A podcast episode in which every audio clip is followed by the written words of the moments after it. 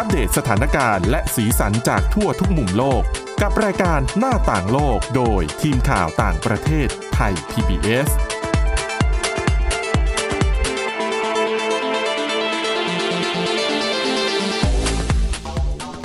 สวัสดีค่ะคุณผู้ฟังต้อนรับเข้าสู่รายการหน้าต่างโลกค่ะสำหรับวันนี้นะคะ ก็มีหลายเรื่องที่น่าสนใจนะคะ แล้วก็วันนี้เนี่ยทุกวันจันทร์เราจะเน้นไปที่ประเด็นในภูมิภาค โดยเฉพาะอาเซียนนะคะ สำหรับวันนี้ค่ะพบคุณพบกับคุณชลันทรโยธาสมุทรและดิฉันสวรักษ์จากวิวัฒนากุลค่ะ สวัสดีค่ะค่ะ ก็เดี๋ยววันนี้นะคะดิฉันจะมีเรื่องราวเกี่ยวกับเอ่อการที่รัฐบาลสหรัฐอเมริกาค่ะ เสนอขอแลกตัวเอ่อเรียกว่าอะไรนักเป็นทั้งนักโทษและเป็นผู้ต้องขังกับรัสเซียนะคะ ก็มีชื่อของวิกเตอร์บูธโผล่ขึ้นมาค่ะคุณผู้ฟังหลายท่านอาจจะยังจำชื่อนี้ได้เพราะว่าวิกเตอร์บูธเนี่ยเป็น เรียกว่าพ่อค้าอาวุธสงคราม แล้วถูกจับกลุ่มได้ที่ประเทศไทยค่ะเมื่อปี 2551 นะคะเดี๋ยววันนี้ก็จะมาเล่าให้ฟังแล้วก็ย้อนคดีนิดหน่อยนะคะว่าวิกเตอร์บูธเนี่ยเป็นใครทำไมถึงรัสเซียถึงต้องการนะคะโดยจะขอให้สหรัฐส่งวิกเตอร์บูธกลับมาให้รัสเซียแลกกับการปล่อยตัวชาวอเมริกันสองคนค่ะที่รัสเซียควบคุมตัวอยู่หนึ่งในนั้นเป็นนักบาสเกตบอลหญิงทีมชาติด้วยนะคะ แต่ว่าเรื่องแรกค่ะ คุณชลันทรนำเรื่องราวเกี่ยวกับบทบาทการทูตของอินโดนีเซียที่จะมีส่วนช่วยในการขานอำนาจระหว่างค่ะจีนกับสหรัฐอเมริกา ก็เมื่อสัปดาห์ที่ผ่านมานะคะ ได้เห็นบทบาทการทูตของอินโดนีเซียค่ะอีกครั้งหนึ่งอืมเพราะว่าประธานาธิบดีโจโกวิโดโดเนี่ย ได้เดินทางไปเยือน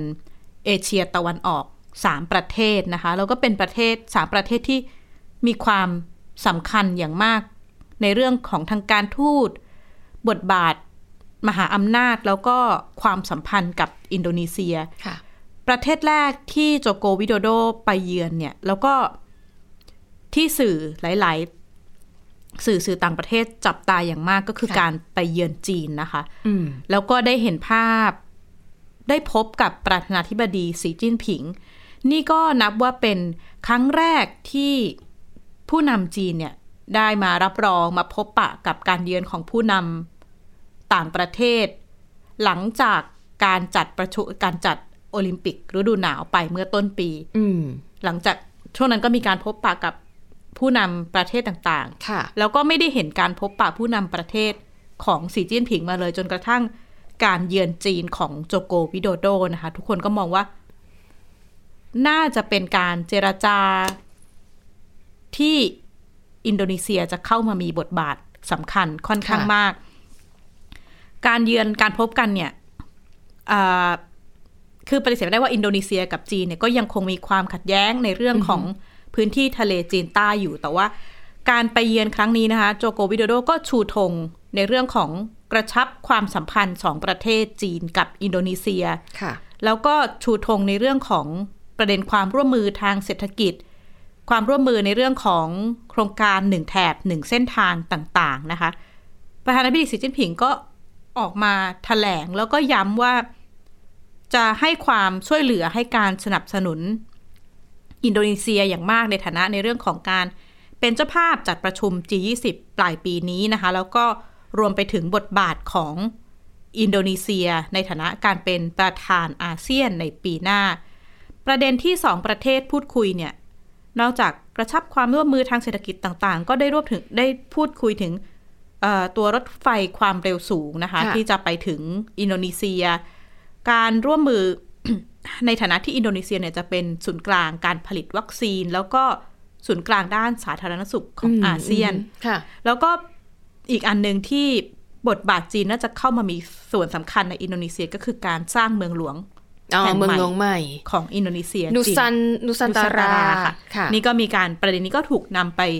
หยิบยกไปพูดคุยนะคะ แล้วก็เมืองหลวงใหม่เนี่ย น่าจะเป็นผลงานชิ้นโบแดงที่โจโกวีอยากจะฝากไว้ก่อนที่เขาอาจจะออกเออหมดกดวาระการกฎดำวารงระตำแหน่งดำรงไปซะตำแหน่งก่อนนะคะค่ะ ก็โจโกวิโดโดเนี่ยก็นับว่าเป็นผู้นำอินโดนีเซียที่เดินทางเยือนจีน มากที่สุด มีสัมพันธ์กับจีนค่อนข้าง แน่นแฟ้นมากนะคะ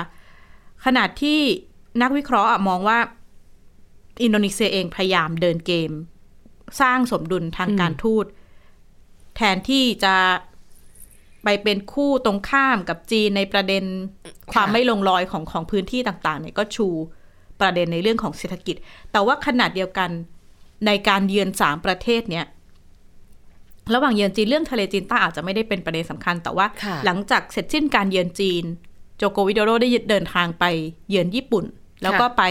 เกาหลีใต้นะคะ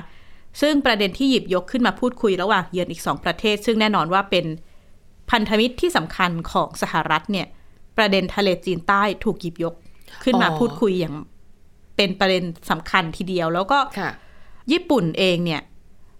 นายกรัฐมนตรีญี่ปุ่นฟูมิโอคิชิดะ ก็ออกมาแสดงความแถลงชัดเจนนะคะว่าญี่ปุ่นจะให้ความสนับสนุนในเรื่องของความมั่นคงทางทะเลค่ะโดยเฉพาะพื้นที่รอบอินโดนีเซียนี่ก็เป็นท่าทีที่เกิดขึ้นระหว่างการเยือนที่ค่ะหลาย ๆ คนก็มองว่าเป็นความพยายามสร้าง balance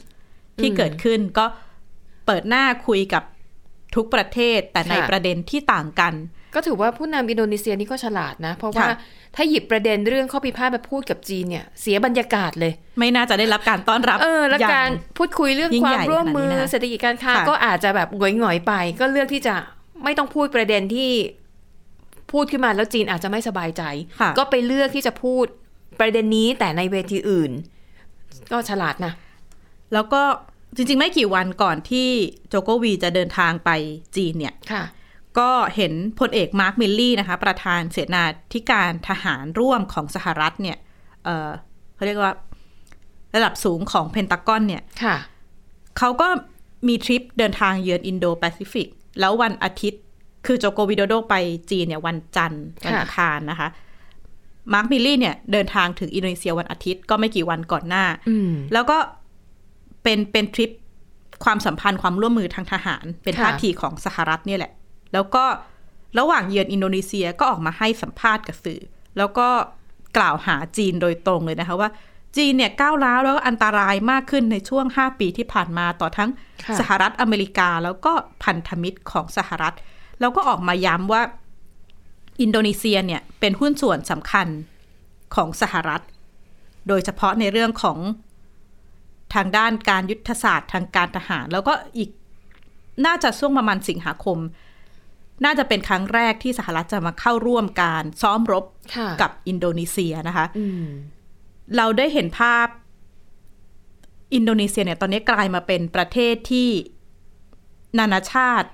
ให้ความสำคัญอย่างมาก แล้วก็เล่นบทบาทสำคัญทางการทูตเพราะว่าหลายค่ะๆคนจำได้ ต้นเดือนที่ผ่านมานะคะ ก็เห็นภาพของโจโกวิโดโด เดินทางไปเยือนยูเครน แล้วก็รัสเซียอืมอืมไปเชิญ ร่วมประชุมเพราะว่าช่วงเวลานั้นเนี่ยอินโดนีเซียก็ถูกสหรัฐกดดันอย่างหนักว่า ห้ามเชิญรัสเซีย เข้ามานั่งร่วมประชุม G20 แต่ว่าดูเหมือนว่าอินโดนีเซียเลือกที่จะเดินเกมการทูตต่างกันไป ก็อืมฮึเปิดทางเชิญรัสเซียด้วย แต่ว่าก่อนหน้านั้นเนี่ยก็ไปเยือนยูเครน แล้วก็เลือกที่จะค่ะเชิญประธานาธิบดียูเครนค่ะเข้ามาร่วม ประชุม G20 แม้ว่ายูเครนเนี่ยจะไม่ได้เป็นสมาชิก G20 อ่เราก็เห็นค่ะการแสดงบทบาททางการทูตที่ค่ะเด่นชัดมากนะคะ ของอินโดนีเซีย ซึ่งนักวิเคราะห์หลาย ๆ คนก็มองว่าไม่ได้เป็นไม่ได้เกิดผลเท่าไหร่หรอกในเรื่องของความขัดแย้งอ่ายูเครนรัสเซียค่ะแต่ก็ปฏิเสธไม่ได้ว่าอินโดนีเซียเนี่ยก็ถูกจับตาอย่างมากว่า อย่างน้อยก็มีการคุยมีการบอกว่าเนี่ยนำสารจากค่ะ ยูเครนอืมไปให้วลาดิเมียร์ปูตินนะคะ ก็ได้แสดงบทบาททางการทูตชัดเจนอย่างมากขณะที่นักวิเคราะห์บางคนก็มองว่า ท่าทีที่โจโกวิโดโดเนี่ยออกมาแสดงบทบาททางการทูตระหว่างประเทศ โดดเด่นเนี่ยทำไปเพื่อต้องการเรียกฐานเสียงอืมเอ่อในในประเทศ เพราะว่าอีกไม่กี่ เท่าไหร่เนี่ยเขาก็จะมีการเลือกตั้งที่ค่ะอินโดนีเซียนะคะ ก็มองว่าเป็นการทำเพื่อการเมืองภายในประเทศอืมค่ะ แต่ว่าไทยพีบีเอสก็ได้สัมภาษณ์ผู้เชี่ยวชาญในเรื่องของการเมืองอินโดนีเซียนะคะ รองศาสตราจารย์ พัญชาดาสิริวันนบุตร เป็นอาจารย์คณะสังคมศาสตร์ แล้วก็มนุษยมนุษย์มนุษยศาสตร์ มหาวิทยาลัยมหิดลค่ะ มองบทบาทของอินโดนีเซียนะคะ ว่าเอ๊ะจริง ๆ เป็นเพียงทำเพื่อการเมืองภายในประเทศเท่านั้นหรือเปล่าแล้วว่า แล้วจริง ๆ เนี่ยมีบทบาททางการทูตขนาดไหนในมุมมองของอินโดนีเซียค่ะค่ะ การเยือนจีนเนี่ยก็จะเป็นการที่แสดงออกว่าเขาไม่ได้อ่าเข้าไปยังฝ่ายใดฝ่ายหนึ่งโดยเฉพาะอะนะคะ ยิ่งตอนนี้เองเนี่ย ถ้าดูให้ดีเมื่อปี 2019 ที่ผ่านมาที่ประเทศไทยเราเป็นเจ้าภาพอาเซียนน่ะนะคะ มันเป็นช่วงเวลาที่ อินโดนีเซียเนี่ยผลักดันเรื่องอินโดแปซิฟิกอือฮึแล้วก็ออกมาเป็นฉบับของเขาเองอะนะคะครับซึ่งคนร่างเนี่ยก็คืออินโดนีเซีย แล้วตรงอินโดแปซิฟิกตรงเนี้ยอินโดนีเซียต้องการจะชูบทบาทของตัวเองเหมือนว่าเป็นกลาง แล้วก็พยายามที่เป็นประเทศที่สามารถที่จะอืมสร้างความสัมพันธ์กับทุกฝ่ายได้อะค่ะดังนั้นเนี่ยการเยือนจีนครั้งนี้เนี่ยมันก็มีส่วนหนึ่งด้วยที่จะทำให้เห็นว่าเออฉันไม่ได้มาเพียงแค่สหรัฐอเมริกาเท่านั้นนะ แต่ว่าประเทศอินโดเนี่ยก็ครับสามารถที่จะเป็นพันธมิตรกับมหาอำนาจอย่างจีนได้ด้วย ซึ่ง ซึ่งมันเป็นสิ่งสำคัญนะคะ ที่ทางอินโดนีเซียเนี่ยพยายามจะยกบทบาทของตัวเองในเวทีโลกว่าให้เข้าได้หมด แล้วก็เป็นตัวกลางในการไกล่เกลี่ยหลาย ๆ เรื่องอะนะคะอ่าไม่ว่าจะเป็นเรื่องความมั่นคงเองทางด้านเศรษฐกิจนะคะ ต่าง ๆ อย่างนี้ยอินโดนีเซียก็พยายามจะยกบทบาทของตัวเองเข้าสู่เวทีโลกในทุกในทุกๆระดับเลยก็ว่าได้ค่ะมีหลายเสียงวิพากษ์วิจารณ์หลากหลายนะคะ ไม่ว่าจะเป็นมันจะได้ผลจริงหรือเปล่าหรือทำไปเพื่อสร้างภาพสร้างภาพเรียกเสียงในประเทศหรือเปล่าแต่ว่าค่ะ ที่แน่ ๆก็คือ ทางการทูตต่างๆ จับตาหันมาเห็นความสำคัญอืมของบทบาทอินโดนีเซียมากขึ้น แล้วก็ไม่ว่าจะได้ผลจริงหรือเปล่าเนี่ย แต่ว่าการที่อินโดนีเซียขึ้นมาเล่นบทบาทสำคัญทำให้ประเทศมหาอำนาจต้องเข้ามาคุยกับอินโดนีเซียอืมแล้วอินโดนีเซียเองก็จะมีสิทธิ์ในการต่อรองค่ะต่างๆ ทางการทูตมากขึ้นนะคะ หลายๆคนมองว่าตอนนี้อินโดนีเซียอาจจะเป็น ประเทศต้นๆในอาเซียนอืมที่มีบทบาทต่อรองกับชาติมหาอำนาจค่ะมากที่สุดเมื่อเทียบกับประเทศอื่นๆ แล้วก็เกิดคำถามว่าเอ๊ะไทยที่บอกว่าเดินเกมการทูตแบบเงียบค่ะๆไผ่รูดลม เอ๊ะมันจะเงียบไปหรือเปล่าจนกระทั่ง นักวิเคราะห์หลายคนก็เราเราน่าจะความความที่เมื่อก่อนนี้ไทยโดดเด่นมากในเรื่องของการเกมค่ะการทูตในอืมพื้นที่อาเซียน การพูดคุยในเวทีโลกค่ะ เราเดินเกมเงียบไปหรือเปล่าจนที่บทบาทอืมของไทยในระดับการทูตก็ถูเลืกอนตั้งหายไปคำถามนะคะค่ะอะก็เป็นประเด็นที่น่าสนใจมากนะคะอะไปต่อที่อีกเรื่องหนึ่งน่าสนใจเช่นเดียวกันนะคะค่ะก็เป็นข่าวใหญ่เหมือนกันเมื่อสัปดาห์ที่ผ่านมานะคะ นั่นก็คือกรณีที่รัฐบาลสหรัฐอเมริกานะคะ เสนอค่ะยื่นข้อเสนอไปที่รัสเซียค่ะ ขอให้มีการแลกตัวนักโทษระหว่างกันนะคะ ในส่วนของสหรัฐอเมริกาเนี่ยมีชาวอเมริกันสองคนนะคะค่ะที่ถูกรัสเซียเนี่ยควบคุมตัวอยู่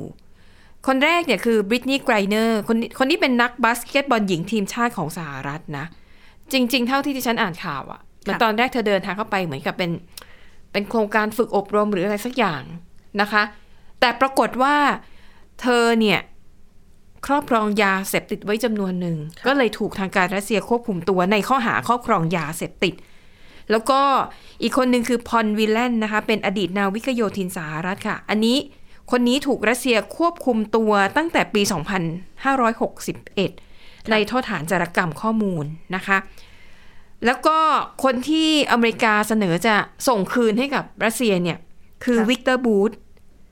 ดิฉันเชื่อว่าคุณผู้ฟังหลายท่านน่าจะพอคุ้นชื่อนี้นะ เพราะว่าอย่างที่เกริ่นไปแล้วว่า คนนี้เนี่ยเป็นเจ้าพ่อค้ายาเสพติดค่ะแล้วประเด็นสำคัญคือเขาถูกจับตัวในประเทศไทยในปี 2551ค่ะนะคะ พอมีชื่อนี้โผล่ขึ้นมาเนี่ยก็อาจจะทำให้แบบคุณผู้ฟังหลายท่านแบบเอ๊ะชื่อนี้คุ้นๆนะคะเดี๋ยวจะมาเล่าให้ฟังว่าที่มาที่ไปของวิกเตอร์บูธเนี่ยเป็นยังไงมายังไงนะคะวิกเตอร์บูธเนี่ยถูกสหรัฐตัดสินจำคุก 25 ปี ก็คือค่ะในข้อหา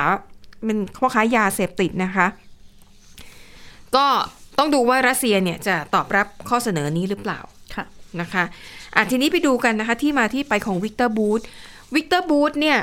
นะคะเป็นผู้ต้องเป็นผู้ต้องหาที่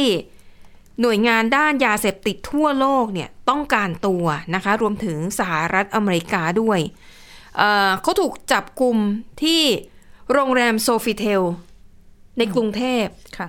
ตอนนั้นเนี่ยตอนที่ตำรวจบุกจับเนี่ยเขาอยู่ใน ห้อง VIP ในร้านอาหารของโรงแรมนะชั้นที่ 27 วันที่ 6 มีนาคมปี 2551 นะคะ ก็ถูกจับกลุ่มดูถูกจับกลุ่มโดยเจ้าหน้าที่ฝ่ายปฏิบัติการพิเศษงานต่อต้านการก่อการร้ายนะคะ ก็เป็นการประสานงานกันนะคะกับออขออภัย ฝ่ายที่จับเนี่ยเป็นตำรวจกองปราบปรามของไทยนะคะร่วมมือกับ หน่วยปฏิบัติการพิเศษ ด้านต่อต้านการก่อการร้ายสำนักงานปราบปรามยาเสพติด กระทรวงยุติธรรมของสหรัฐ ก็ประสานข้อมูลกันแล้วก็จับกลุ่มวิกเตอร์บูธชื่อเต็มของเขานะคะวิกเตอร์อนาโตลเยวิชบูธค่ะก็ข้อหาก็คือว่า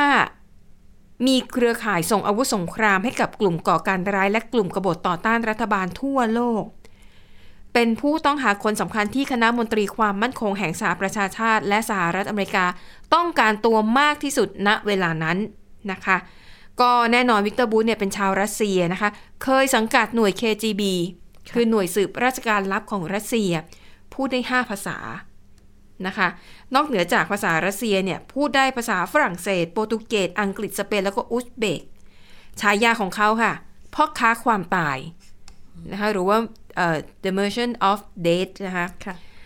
เอ่อที่มาที่ไปในการเป็นพ่อค้ายาเสพติดของเขาเอ้ยขออภัย พ่อค้าอาวุธสงคราม ก็คือหลังจากการล่มสลายของสหภาพโซเวียตค่ะวิกเตอร์บูธเนี่ยก็ตั้งบริษัท ชื่อว่า Transavia Export Cargo นะคะบริษัทนี้ให้บริการด้านเครื่องบินขนส่ง กับทหารเบลเยียมในประเทศโซมาเลีย แล้วก็มีการตั้งบริษัทอีกหลายแห่งเลยนะคะทำหน้าที่จัดส่งอาวุธ ให้กับอย่างที่ว่าค่ะก็คือกลุ่มกบฏที่ต่อต้านรัฐบาล แล้วก็กลุ่มก่อการกลุ่มเอ่อกลุ่มก่อการร้ายในหลายประเทศทั่วโลกนะคะ การที่ถูกจับกลุ่มในประเทศไทยก็เลยทำให้ชื่อของประเทศไทยในตอนนั้นน่ะนะคะเอ่อเรียกว่าได้รับความสนใจจากสื่อทั่วโลก ก็เป็นเกล็ดข้อมูลเอามาเล่าให้ฟังกันนะคะอะปิดท้ายไปดูอีกเรื่องหนึ่งก็ก็เกี่ยวข้องกับสงครามยูเครนอยู่หน่อยๆนะนะคะ คือ นับตั้งแต่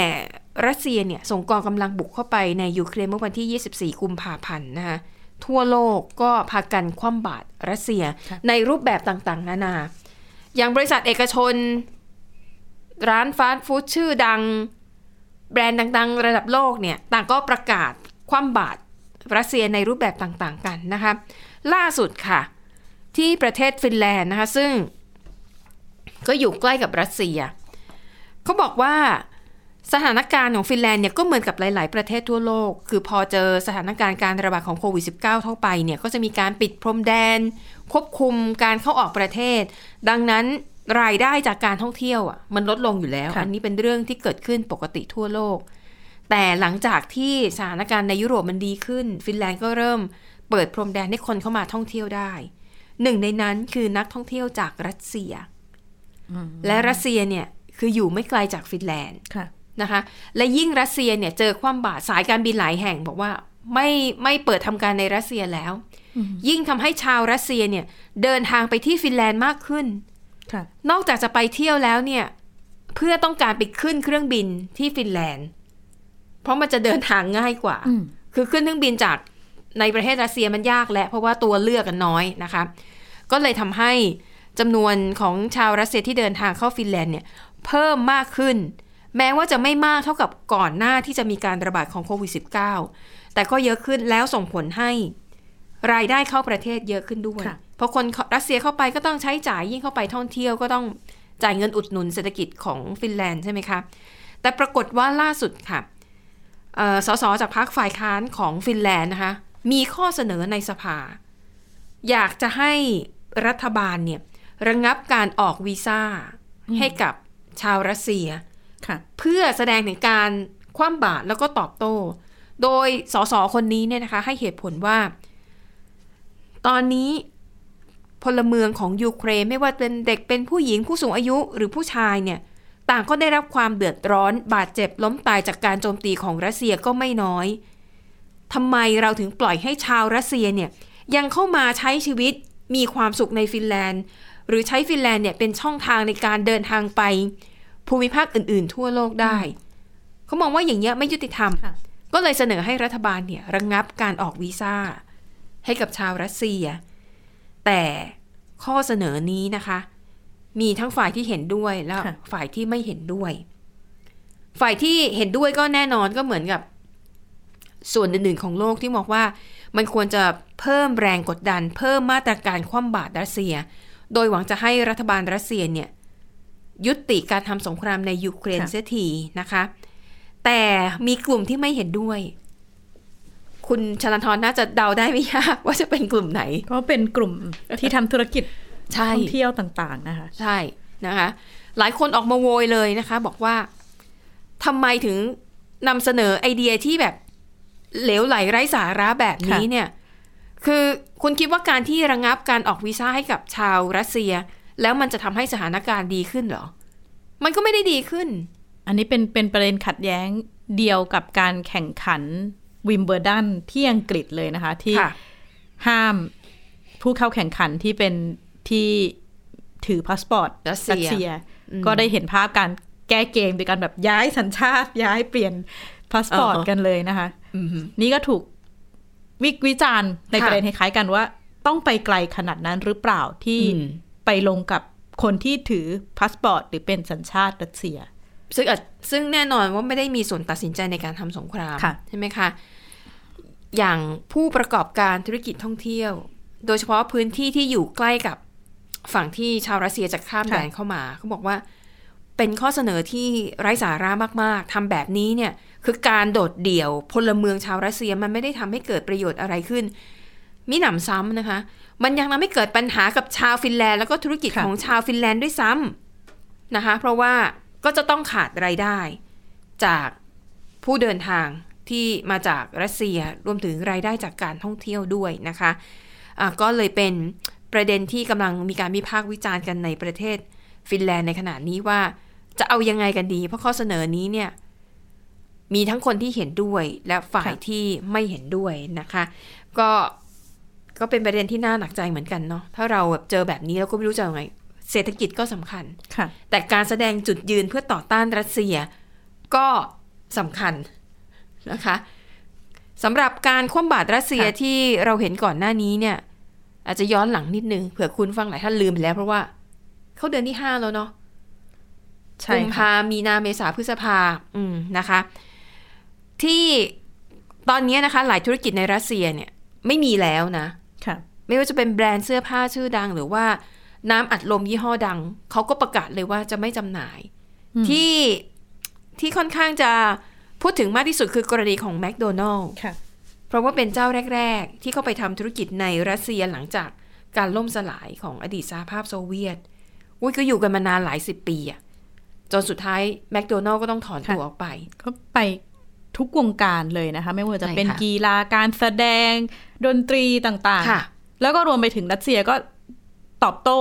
อืมกรณีล่าสุดก็เตรียมถอนตัวออกจากเข้าร่วมอ่าทะอวกาศนานาชาติ อ๋อ สถานีอวกาศสถนาอวนาชาติ ก็ค่ะ เห็นการแบ่งแยกขั้วค่ะ กันชัดเจนมากขึ้นนะคะ ในเรื่องของสงครามรัสเซียยูเครนที่เดินหน้ามาแล้วก็ คาดว่าจะต่อเนื่องไปอีกนานเหมือนกันนะคะ สถานการณ์ค่ะ บางคนมองว่าอาจจะยาวเป็นแบบอีกหลายปีเลยนะค่ะนะคะ ดังนั้นเตรียมใจเอาไว้นะคะ คนไทยทั้งหลาย ไม่ว่าจะเป็นสถานการณ์วิกฤตด้านพลังงานราคาเชื้อเพลิงค่ะที่แพงขึ้น ดูแลตัวเองนะคะรวมถึงวิกฤตเศรษฐกิจด้วยนะคะ และทั้งหมดนี้คือเรื่องราวจากรายการหน้าต่างโลกขอบคุณสำหรับการติดตามค่ะ กลับมาพบกันใหม่ในตอนหน้าเราสองคนและทีมงานลาไปก่อน สวัสดีค่ะ สวัสดีค่ะ Thai PBS podcast. View the world via the voice.